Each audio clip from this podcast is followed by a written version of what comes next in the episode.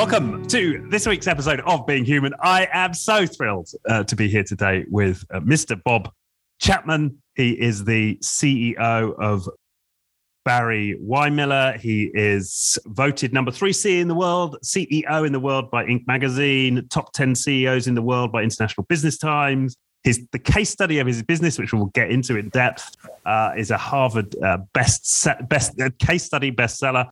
Uh, and normally his book, business books, sell around five thousand.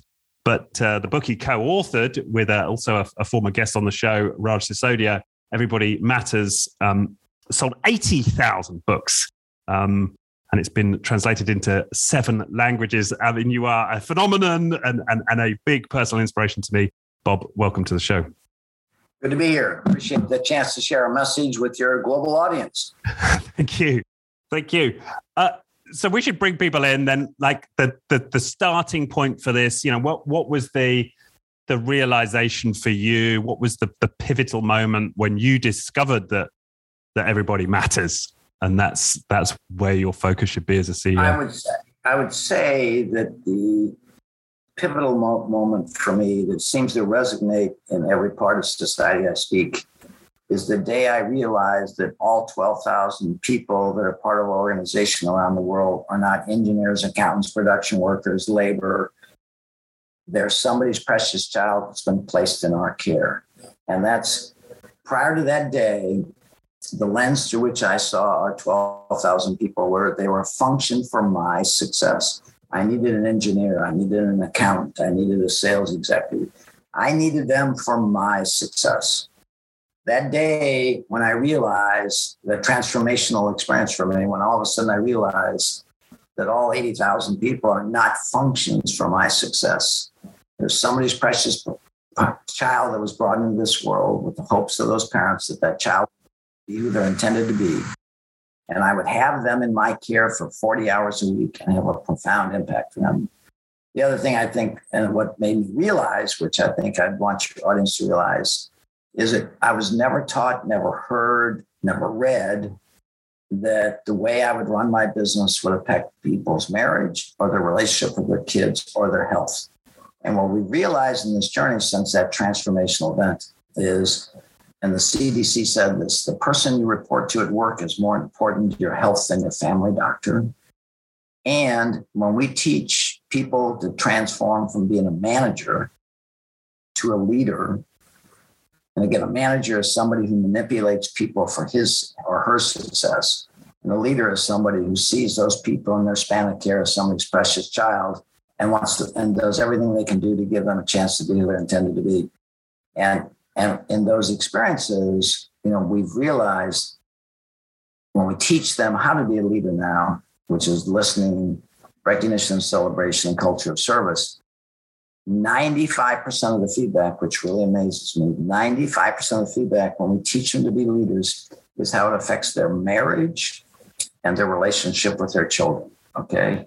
And when you think about that, as business as a powerful force for good in the world, if you realize when we put people in leadership positions, we need to make sure they have the skills now to be a leader, not just they were a good accountant, so we're going to have them run the accounting department but that we make sure that we give them the skills to be a leader now, to take their professional skills, combine them with their leadership skills, so that those people in their span of care have a chance to contribute their gifts and go home each night knowing they matter. And you know that is that is what I hope your audience gets out of this dialogue is that we as leaders in the world have a chance to profoundly heal the brokenness if we simply learn to care about the people we have the privilege of leading. And it's not about being nice any more than parenting is about being nice. It's about making sure that those people in your care have a grounded sense of hope for the future and go home each night feeling valued, not only for their own career, but for the, the men and women on the right and left of them at the job. If everybody does their role well, together we can create a good future together. So it's a team sport, not an individual sport where we can play it together and, and, and have a chance to express our gifts and go home each night and have a better relationship with our spouse. And, and remember, our kids learn more from our behavior than our words. And so, a more loving relationship at home means kids are going to look and, and have a better chance themselves of, of emulating that when they experience the same opportunity. So that's kind of the key message. Brilliant. Okay, and there's a, there's a ton in that that you know I'm sure we'll get into. Um, and but can you talk us through this this transformational event because you know I, I've read the book and I was kind of struck by this wasn't always your perspective, right? And and you you came to this moment. So can you just talk us through that, the background, what happened, and and how things started to shift? Well, you know, I have a very traditional education. I got a degree in accounting and don't ask me why I decided to be an accountant. The greatest compliment somebody ever gave me is, "I can't believe you're an accountant." So I, my my background, I I got an accounting degree from Indiana, and I went to Michigan, got an MBA, and then I got a job at Price Waterhouse. So I have a very traditional business education, and it's about numbers and marketing and uh, strategy. It was not about caring. Okay, as I say, I took management classes, got a management degree, and I got a job in management. So I thought I was supposed to manage people. Okay. Now, I always say to my audience name anybody in your life you can manage. Name anybody in your life that wants to be managed. You know, what we need is leaders, coaches, and mentors, people. But, you know, we use these words in business that are so broken, okay? And they lead to and encourage broken behavior. So I was never taught to inspire the people I, uh, that I had the privilege of leading. I was never taught to care for them. So my first half of my career, I stepped into a, a family business that was pretty challenged in 1969, leading Price Waterhouse. And I deployed the skills I was taught. You know, it's all about organic growth and profitability and uh, and share price growth. And I played that game well. You know, I, I had to transform a um, pretty much broken 100 year old family business was 18 million at the time my dad died. Uh, and I did it through acquisitions, you know. So I began because I'm not an engineer, I can't invent products. So to date, we've done about 130 acquisitions around the world. We've got about 12,000 team members. And I'll say this for the benefit of your audience: our share price, even though we're privately held, our share price because we have a, a way of valuing our stock that emulates the market. So anyway, we have a, a benchmark. It's gone up 15% a year compounded for 25 years. Okay. Uh, Warren Buffett, Berkshire Hathaway in that same time is just under 10%. So I only say that to, to validate that you can create economic value and human value in harmony. Okay. So again, my transformation occurred about 15 years ago when a young man again, very traditional business acquisition, you know, laying people off, right sizing, downsizing, cutting costs, you know, all the things we're taught in business school. A young man asked me a, a question that really caught me off guard. And somebody who didn't know me, because somebody that knows me would not, he said, What is my greatest fear? And I had to think a minute and I said, You know, I think my greatest fear is that I was blessed with a leadership vision that could change the world through the power of business and it would die with me. And I got up the next morning after that dinner and I said, okay, we need we need to create disciples like religions do that will carry this beyond my time because this is the way we were called to live and work together where we genuinely cared for each other. Okay. And now we, so that transformation where I, we decided to move from kind of just being a nice guy, evolving to a nice leadership model, to being more purposeful. Okay. Uh, it's interesting. I think your audience will appreciate this. So, Harvard wrote a case study about six, seven years ago on our culture. Um, and I was invited up to, to be at a class where they were introducing our case to like 160 global executives that were in for a special program.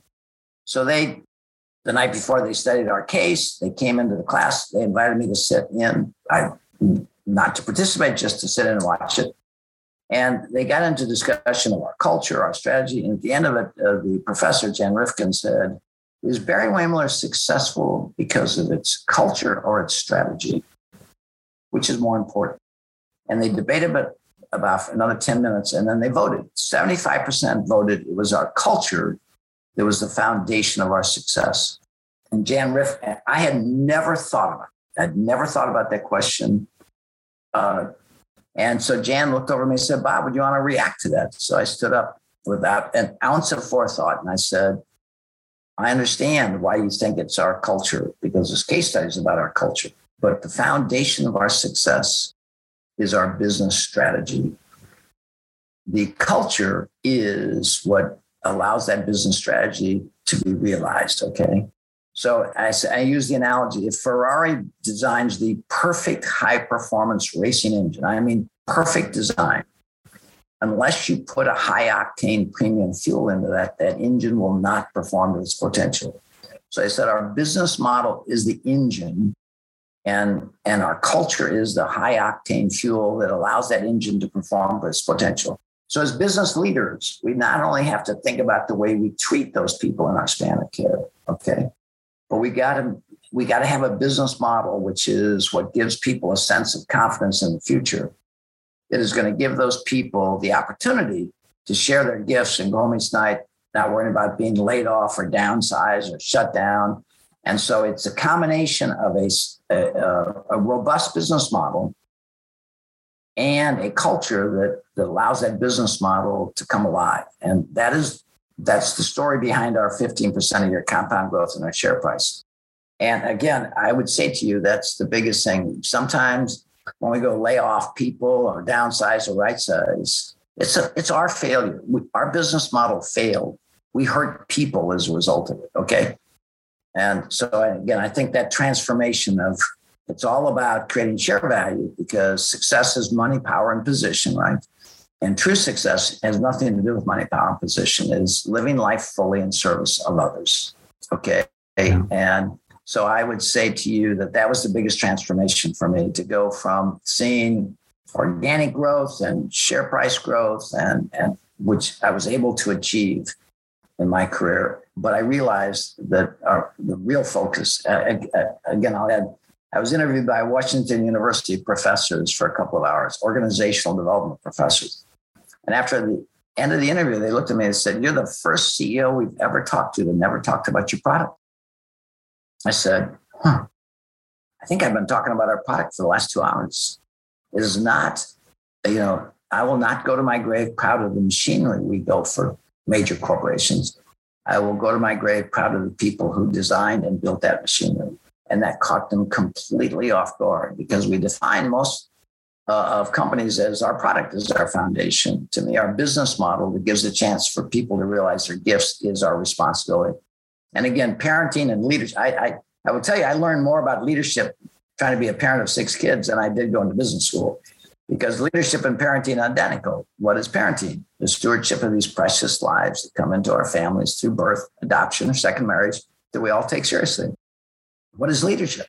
The stewardship of these precious lives who walk into our building every day and simply want to know they matter. And as leaders, we get a chance to let them know they matter. And we could heal the brokenness we feel in the world right now if we had the gifts to do that a solid business model and then a culture where we challenge people to share their gifts together to create a better future for each other.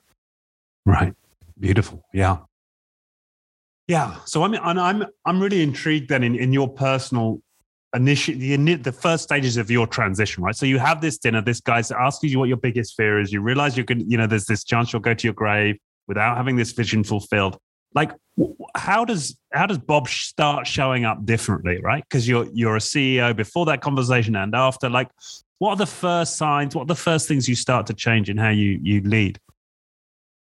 Well, the first thing that you know, which was really amazing, is when you flip the lens of seeing people as the function for your success and you see people as your purpose. Okay.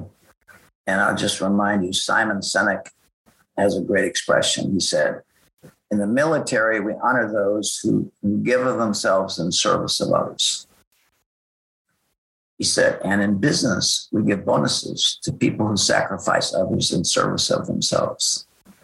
And he basically says, if we can teach our military leaders their primary responsibilities, the men and women under their command, why can't we teach business leaders their primary responsibilities, the men and women under their command? And the answer is we can, we are, and that is our model. So it, when you flip that lens, seriously, when you stop looking at people as a good accountant, a good engineer, a good production worker, you know, et cetera, and you look at them as somebody's precious child, your son or daughter, your brother or sister, are, it is the standard of care, treat them no less than you'd like to be treated, no less than you'd like your son or daughter treated. Okay. And that changes everything. When you, again, it's that lens, that is how you show up differently. The lens through which you see your role, when it changes, everything else changes. And you think, oh my God.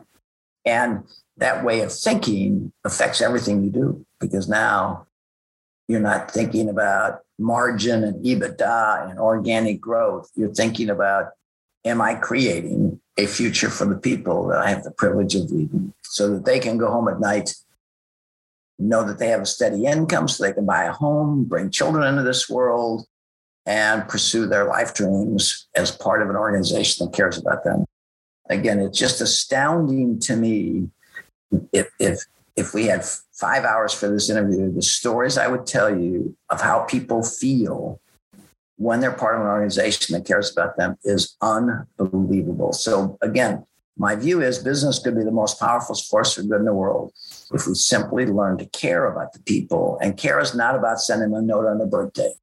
Caring is making sure we have built a good business model that will give people a sense of security and safety as best we can, uh, uh, and and making sure that we engage them, their hearts and their hands, fully uh, to embrace this model and working for each other, not just for your own career and your own promotion, but knowing that the way you do your job is going to dramatically affect the future of Bill and Mary on either side of you, who depend upon you to play your position well, just like a sports team.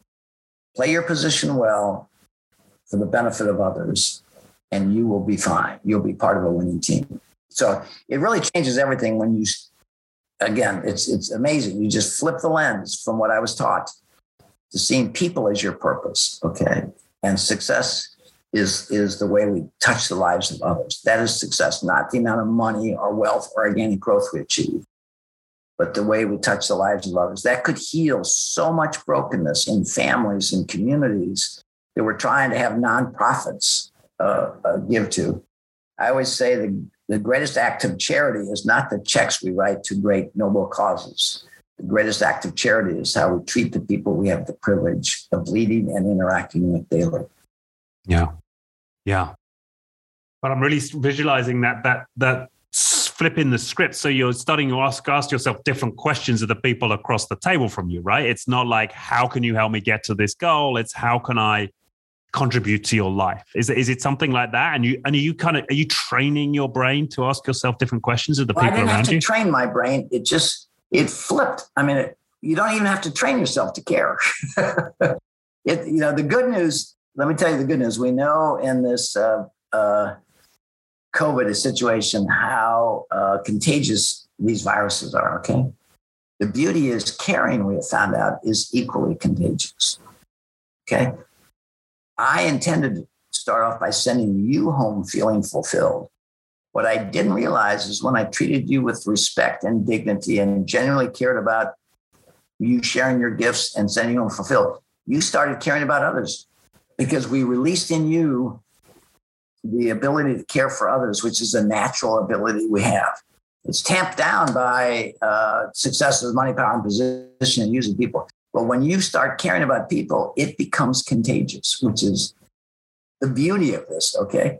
It's the one thing that's contagious. So I would say to you, and, and let me tell you how it manifests itself, what, what people talk the most about when we hit the 08 09 economic crisis, which was unprecedented in, in, most parts of the world, but certainly in America was unprecedented overnight, just seemed like the financial institutions and companies. General Electric was falling apart. Bank of America was falling apart because their business model, again, I always say when Ford builds a new truck, they, they drive it into the worst terrain and the worst condition to see how it holds up.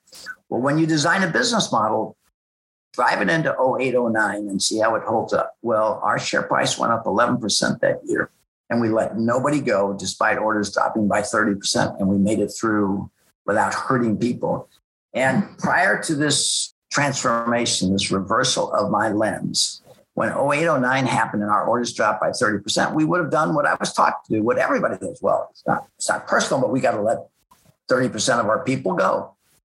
But when I when this economic when this economic shock shock shock hit, I was sitting in a hotel room in Italy and I thought, oh my God, I've never 30% drop in our orders. My traditional taught, learned, experienced behavior was, well, we need to let some people go, like everybody else did. Okay.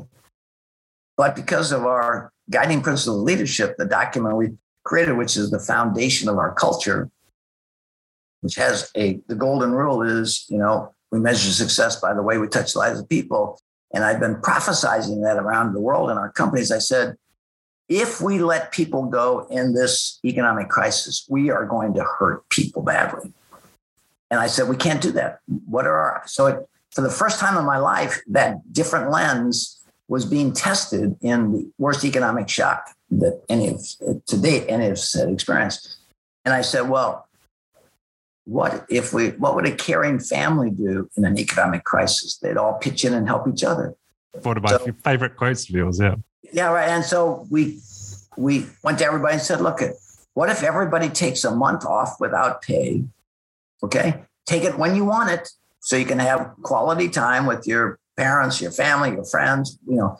But if we all take a month off without pay, we'll get through what we believe this is, challenge is going to be without hurting anybody. And I emailed back to America from my Italian hotel and said, put together a plan to announce this uh, as soon as I get back in a couple of days.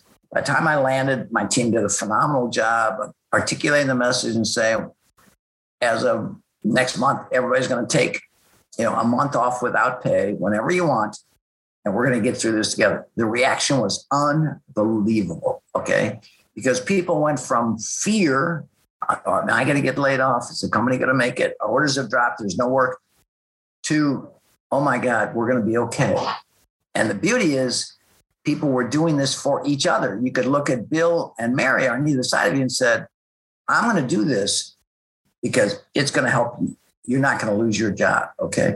And then we had people uh, who had, I'll call it more advanced in age and income, who would go up to a young person who taking a month off was going to be a real hardship and said, I'll take your weeks so you don't have to. I mean, the mm-hmm. acts of generosity were unbelievable we got through that without the anxiety and depression because if you know you're going to have one month's less pay, you can adjust for it. It's hard to adjust for a lot less the loss of your salary when you've got a family to support, a home, education, a community.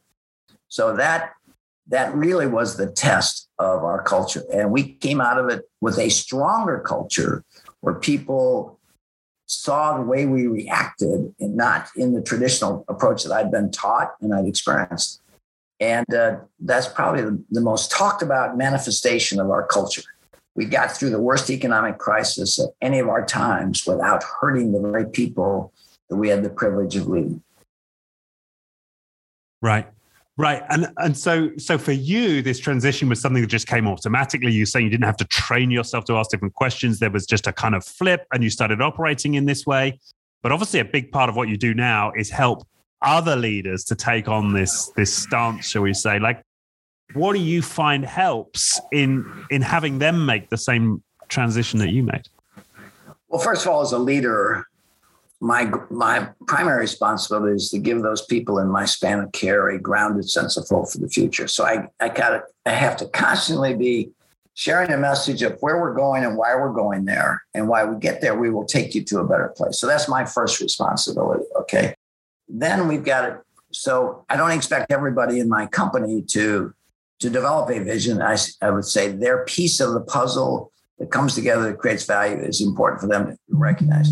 But when they feel, when they feel that we are not going to use people to make numbers, so, you know, laying off. I mean, I know a major corporation, they said, you know, for in a quarter that analysts think we're going to make a billion and we're not. If we got to lay off people to make the number, you got to lay off people to make the numbers. In other words, people are the sacrifice for the failure of our performance, okay, or the imperfection of our performance. And our issues start with the care of people. So The interesting thing is when we decided we needed to create a university to transform managers into leaders, the beauty is it was a, it was a whiteboard. There was no classes established to create disciples of truly human leadership. And the brilliance of this team that came together, this eclectic, incredibly talented young team, it still astounds me. The first thing they just determined if we're going to transform managers into leaders is we need to teach them empathetic listening. And my reaction was, what? We're going to teach, we're going to teach people how to listen. We know how to listen. And my team said, Bob, we're going to teach people how to listen. So they ignored my objection, developed a three day class, and probably and implemented a three day class on empathetic listening, to, which if you had named a thousand things, it wouldn't have been on my list of things you would do to teach, transform people. But my incredibly talented team did. So, uh, like three months later, I'm in our Minneapolis operation, and a young lady who runs our human resource team walks up to me and said, "Mr. Chapman, I just took your listening class at Barry Wehmiller University." I said, "Great. What was it like?" I mean, I had no idea. And she said, "It, it changed my life." I said, "It changed your life?" We taught a class on listening. She said, "Yes, I now raise my two-year-old daughter." And I thought, "Oh my God, what have we got here?" I started having these listening sessions where I go around the country and people took our classes. And I was amazed. People didn't say I ran a better accounting department, better finance department, a better marketing department. They said my marriage is better and my relationship with my kids are better as a result of these classes of be now we were why because again management and leadership parenting and leadership is identical it's caring for the people that are in your span of care, whether they're your kids or somebody else's kids. Okay. The standard of care is identical. And the second thing, which so empathetic listening is the most profound thing we teach to be a leader. Okay. Not listening to judge, not listening to debate, but listening to understand, which validates the people that you're talking to. It's the greatest act of caring is to listen with empathy, not judgment or to debate.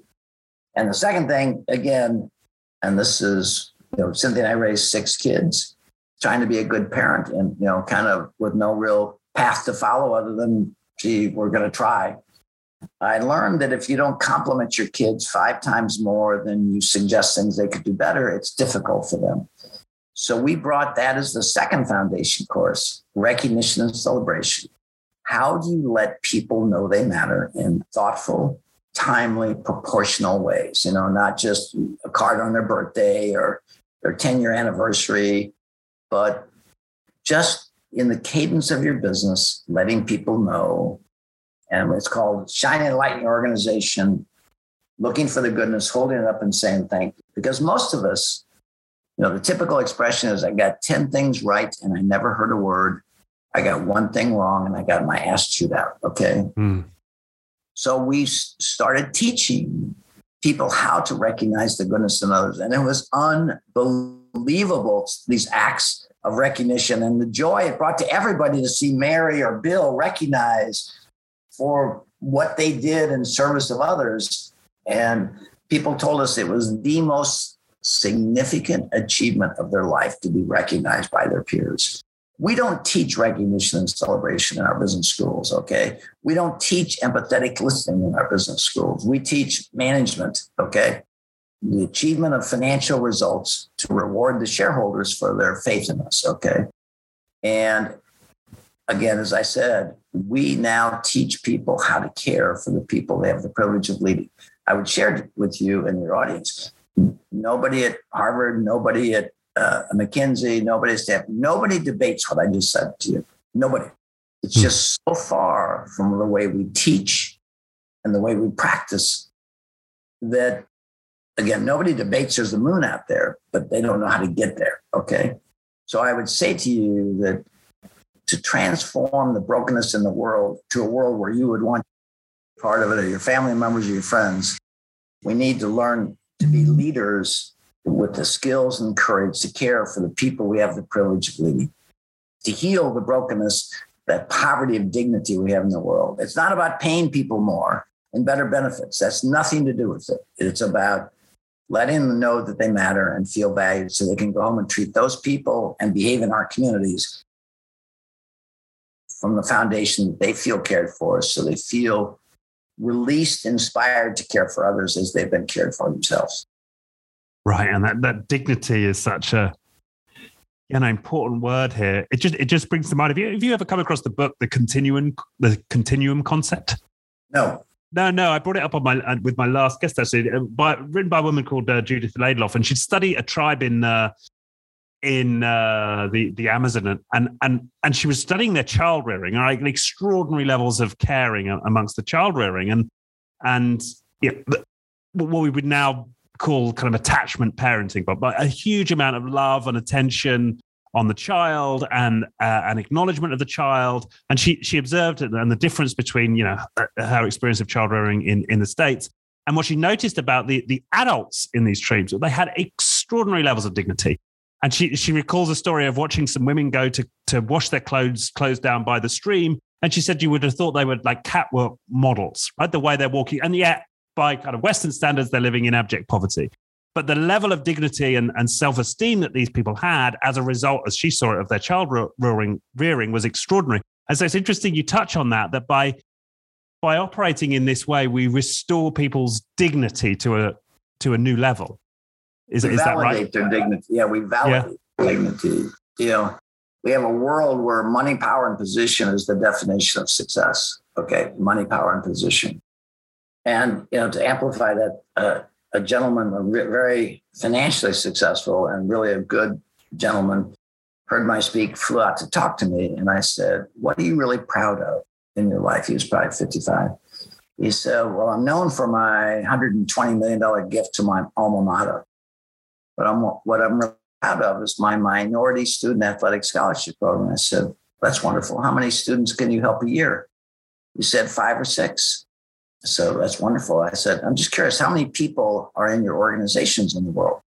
He said 100,000. I said, So you're telling me you really care about these five or six minority students you can help get scholarships, which is great, but you don't care about the 100,000 people whose life is in your hand every day? And this really fine, genuine gentleman looked at me and he said, I never thought about that. Okay. And so we have a world where we use people for financial success.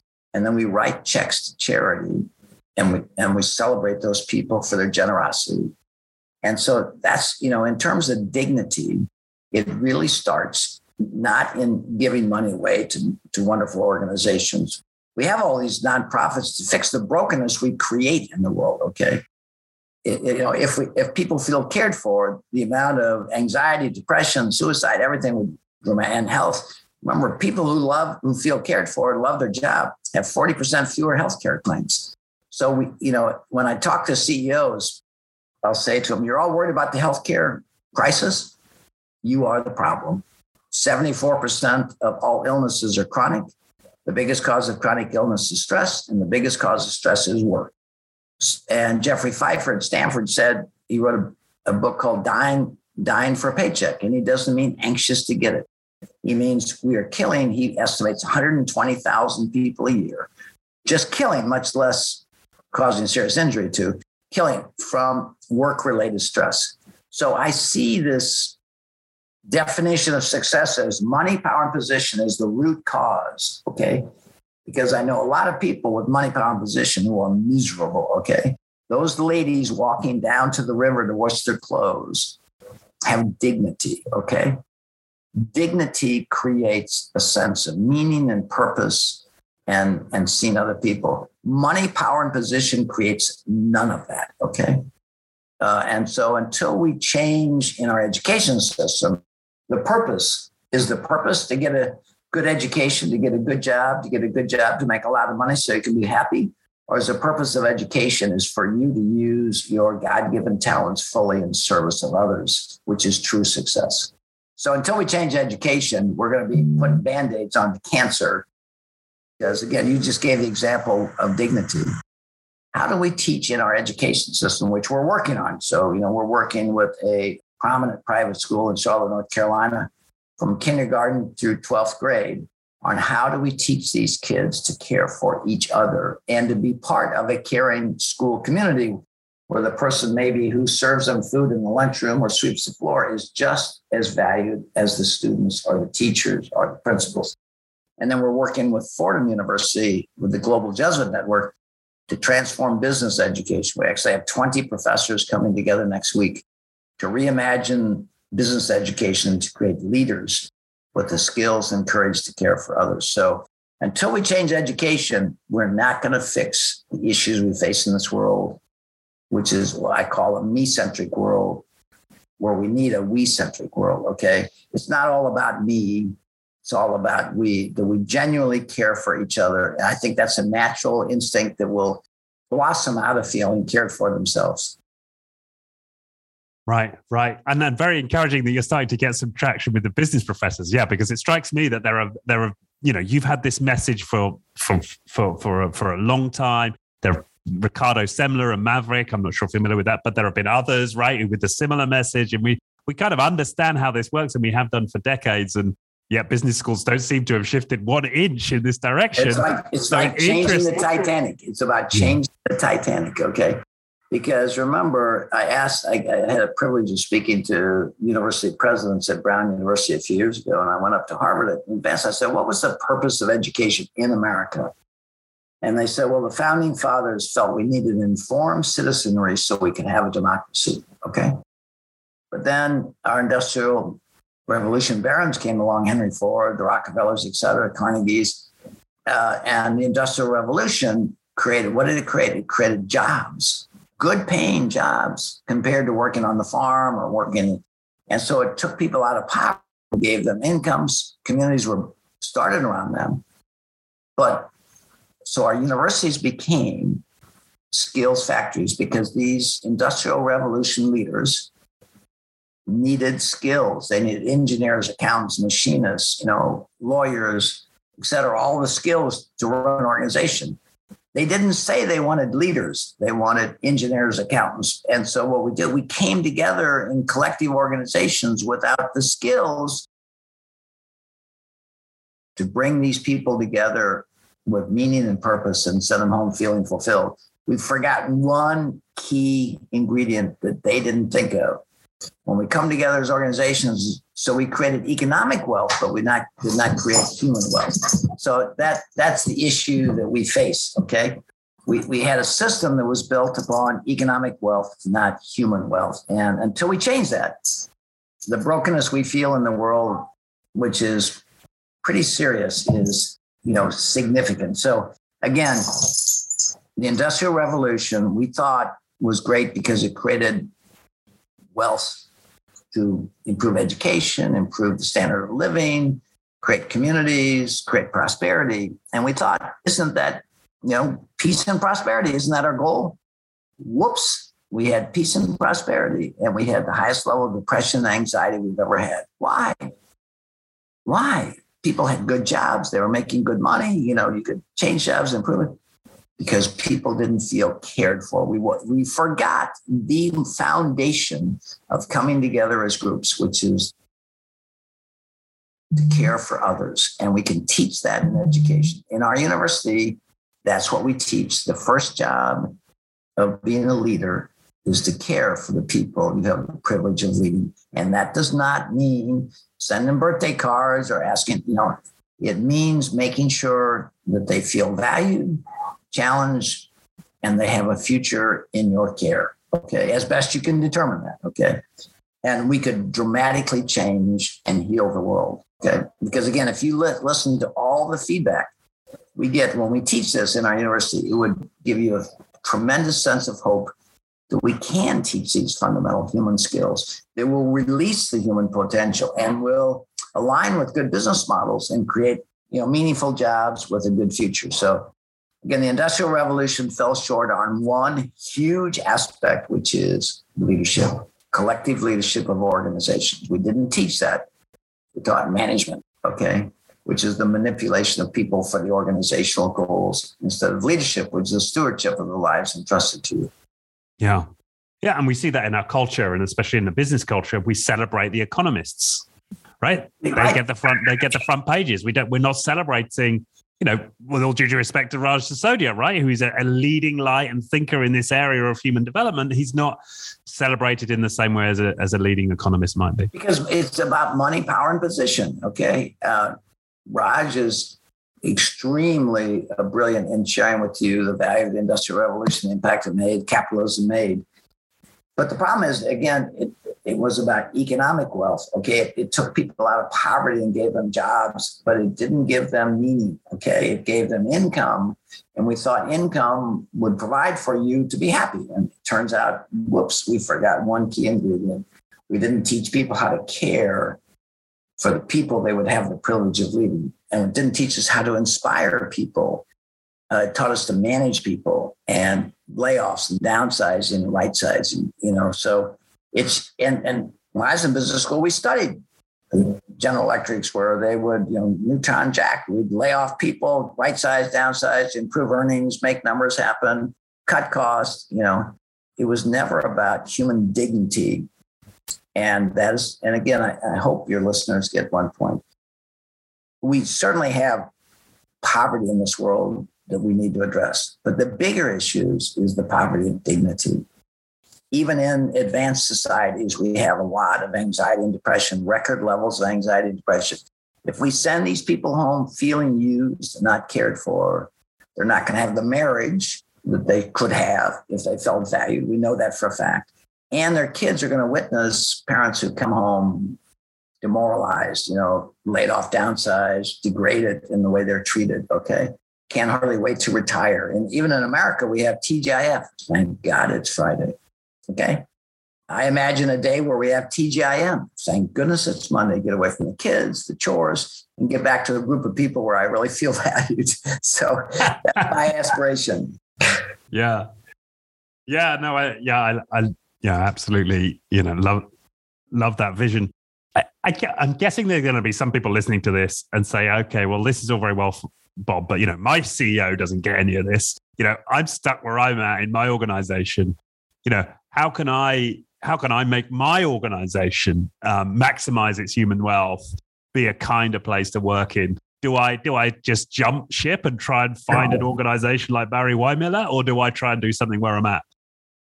Well, I you know I I gave this presentation to a major corporation's global group of manufact- uh, operational leaders uh, in Chicago a few years ago, and after my talk, one of the gentlemen raise his hand. So and this was a $20 billion division of a larger multi-billion dollar company. And he said, Mr. Chapman, what if corporate doesn't endorse this? Kind of the same question you're yeah. asking. And nobody ever asked me that. I didn't have any prepared thoughts. So I said to him, You remind me of the Wizard of Oz. Now, I think I saw the Wizard of Oz once when I was a kid, but that came to my mind. I said, the scarecrow, the tin man, the lion were all mm-hmm. looking for something they didn't think they had. And they finally get to the wizard in this journey to the wizard, and it turns out it's an old man behind a kind of a, a screen with a little puppy. And he looked at them and said, You have a heart, you have a brain, okay? Just use them. I would say to you, it begins with how do you treat the people that you I know that you are not going to be treated well, probably in most cases. Remember, 88% of all people feel they work for a company that doesn't care about. And, uh, you know, so, and 65% of all people would give up a salary increase if they could fire their boss. So changing jobs is probably, you know, is, is, is a failed effort to find a new leader that cares. Okay. Uh, so I would say to you, what, what you can do is number one, my, my TED talk, my TEDx talk we did an animated version that's 10 minutes long. Look at it, see if it resonates with your heart and soul. Okay, get your team together and talk about it. You know, it costs nothing. Do a book study and say, and, and begin quietly. I mean, I dealt with a CEO of a $50 billion company who wanted to embrace this. Even the CEO of a $50 billion company said to me, what do I do, Bob, if my board doesn't endorse this or support it? And I said, be very careful because how you present it to your board will determine their support. Okay. So he was sensitive. They did see it as a strategic advantage. Okay. So, not a human advantage, a strategic advantage. So, we're in an economic driven world, and boards don't have the ability to talk about culture. Even your CEO or your department head has not been taught this. That does not mean that you can't begin the journey yourself. Okay. And, and you can read the book, you can look at the cliff notes, you know, you could you could begin yourself to try to embrace this. Okay. Looking at the people in your span of care as somebody's precious child, are you treating them with dignity and respect? We have various, uh, Chapman and Co. Leadership Institute has got various online events you can go to uh, you know, virtually. So I would say, think about yourself. We can all be better stewards of the people in our span of care, even if we move forward an inch. And if everybody started to, pretty soon our, our leaders of our department say, what are you doing? All of a sudden, we're attracting the right kind of people achieving goals. So don't use the excuse that your CEO or your department head or your business unit manager doesn't endorse it. Embrace it as best you can. Do it thoughtfully so that you know you're not drawing inappropriate attention to it and somebody kind of reacts to it. Caring for people, you don't need permission to do. Okay. But caring is not just about sending them a note on their birthday. It is listening to them with empathy, making sure that your department is designed, you know, has a good business model in, in, in the position you play in the company. And then embracing the ideas of true human leadership, which is about caring for the people you have the privilege of leading, and make sure that those people in your care know that they matter. So when and the feedback you'll get from the people will fill your heart with a sense of joy you can't even imagine. Right. Yeah. No, that that that makes a lot of sense, and there is an awful lot of pe- that, that people can do just within their immediate yes. span of control. Right. Yeah, and even right. if you're if you're right. even if you you're you don't manage anybody, right? You could just start being kinder to your peers, listening better, celebrating people's achievement, everything exactly, you've spoken exactly. about. It begins it begins right there. And is there anything just that just intrigued me as you spoke there on the on the business model, which obviously you emphasized when you were you know you you were speaking to those uh, professors or the the students recently. It, is there anything that we've talked about that pertains to design of business model that you know you would like to to bring out? Yeah, uh, I honestly did not learn this in my education, um, but I studied a company called Emerson Electric Company, run by a guy named Chuck, Chuck Knight, who built from 2 billion to 24 billion or something like that. A legendary guy like Jack Welch in terms of shareholder value creating uh, a legend. Every building in St. Louis is named after the Knight Center. Okay. And as a young man, I was exposed to this company and and its financial success, and I studied them. And the key thing I learned from them was the word balance. Okay. And I was learning this as I was trying to transform this historic company into a company with a better future. So I would say to you, the biggest thing I learned in terms of business model design is don't design a business model depending on one technology, one customer base, one market, because if something changes, you can't do anything about it. So when I designed our business model, I designed it with a dramatic balance of markets, customers, technology, so if anyone would change, we would be okay. Okay. That word balance. Okay. We need that in our life. You know, if you if you design your life eh, from one relationship and something happens to it, you're devastated. So don't build your life on one pillar. Don't build your business on one pillar. So t- today, I could show you a pie chart of the diversity of clients, markets, technology, that we serve. And we have a lot of recurring revenue, we have a lot of consulting revenue, which all have different behavior patterns. So when you stand back and look at your model design, you know, it is robust. And again, it was tested in 08, 09 when General Electric fell apart that I studied when I was in college. And to this day, it has created this opportunity for balance. The people who put their faith in us, the investors, the bankers, and our team members and our customers, we can serve them well because we're not overly dependent upon any one market, any one technology, any one customer. Should something change, we were going to have to hurt people. So again, there's an old expression: you need to get the right people on the bus. I say it's not about getting the right people on the bus; it's about building a safe bus, which is your business model, and then having drivers who know where they're going and how to get there safely. And then anybody that gets on the bus is going to be fine. So never forget your business model design and making sure you anticipate things that could happen so that the people in your care have a reasonable chance, okay, of, of a safe future so they can raise their family, go home at night, not worried about getting downsized, right sized, get laid off this quarter because we didn't make the numbers, you know, et cetera. Yeah. Brilliant. That makes a lot of sense. Yeah. And how that would then inform your business model. You're not trying to maximize profits in the short term, you know, to make the check and the bonus. It's how do we create a balanced business model that's sustainable, that's going to continue to, uh, you know, have a reasonable chance, as you point out.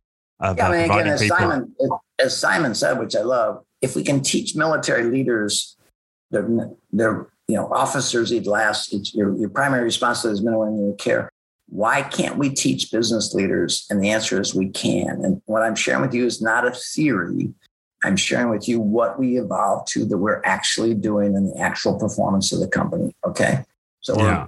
we're, we're a billion now. And, and again, we operate in France, Italy, China, uh, India. We operate all over the world. These are universal truths. Everybody in the world simply wants to know they matter. Okay and they want to feel they're part of an organization that stands for something more than just quarterly earnings, okay? About human dignity. So we send people home so we can have better marriages, raise better kids from better households, and we don't have to fix all this anxiety and depression we're experiencing in the world. Yeah, yeah. Wonderful. Well, okay, Bob. it feels like we've had a, a, a, thorough exploration of your your philosophy and, and some wonderful stories you've shared. I yeah, I've I've got faith this is going to inspire people. Um, yeah, and and and so wonderful to meet you. Right? Uh, it's yeah. like you, I, am meeting my hero right now, and this is a case of being uh, more than impressed by one of my heroes. So yeah. Well, you know, I need people like you that have the audience to share this in the world beyond my time. My greatest concern is this blessing I was given would die with me. Okay. And I need disciples like you who can share and shape this message with audiences so others will join us in this journey where everybody matters.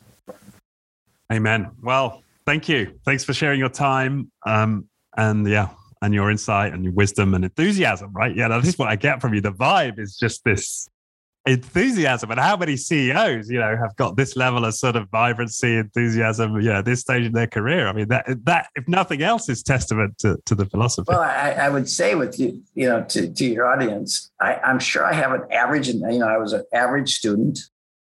I got an accounting degree, a business degree, and but what I was blessed with was not a high level of intelligence. I was blessed with an incredibly positive attitude of life eternal optimist. I I have a lot of I believe I have a lot of common sense that's allowed me to see things differently than others, and uh, you know, and creativity. You know, blending those together with creativity. So we built a business model unlike any others that stood the test of time. You know, it's created human and economic value and harmony to show you can't. It's not just about treating people nicely It's about making sure you have a good business model so that people in your span of care go home at night not worrying about their future and knowing that they matter, not just the financial result.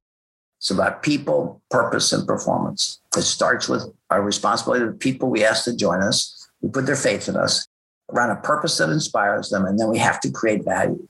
We can't exist as organizations if we don't create value human and economic value. Okay.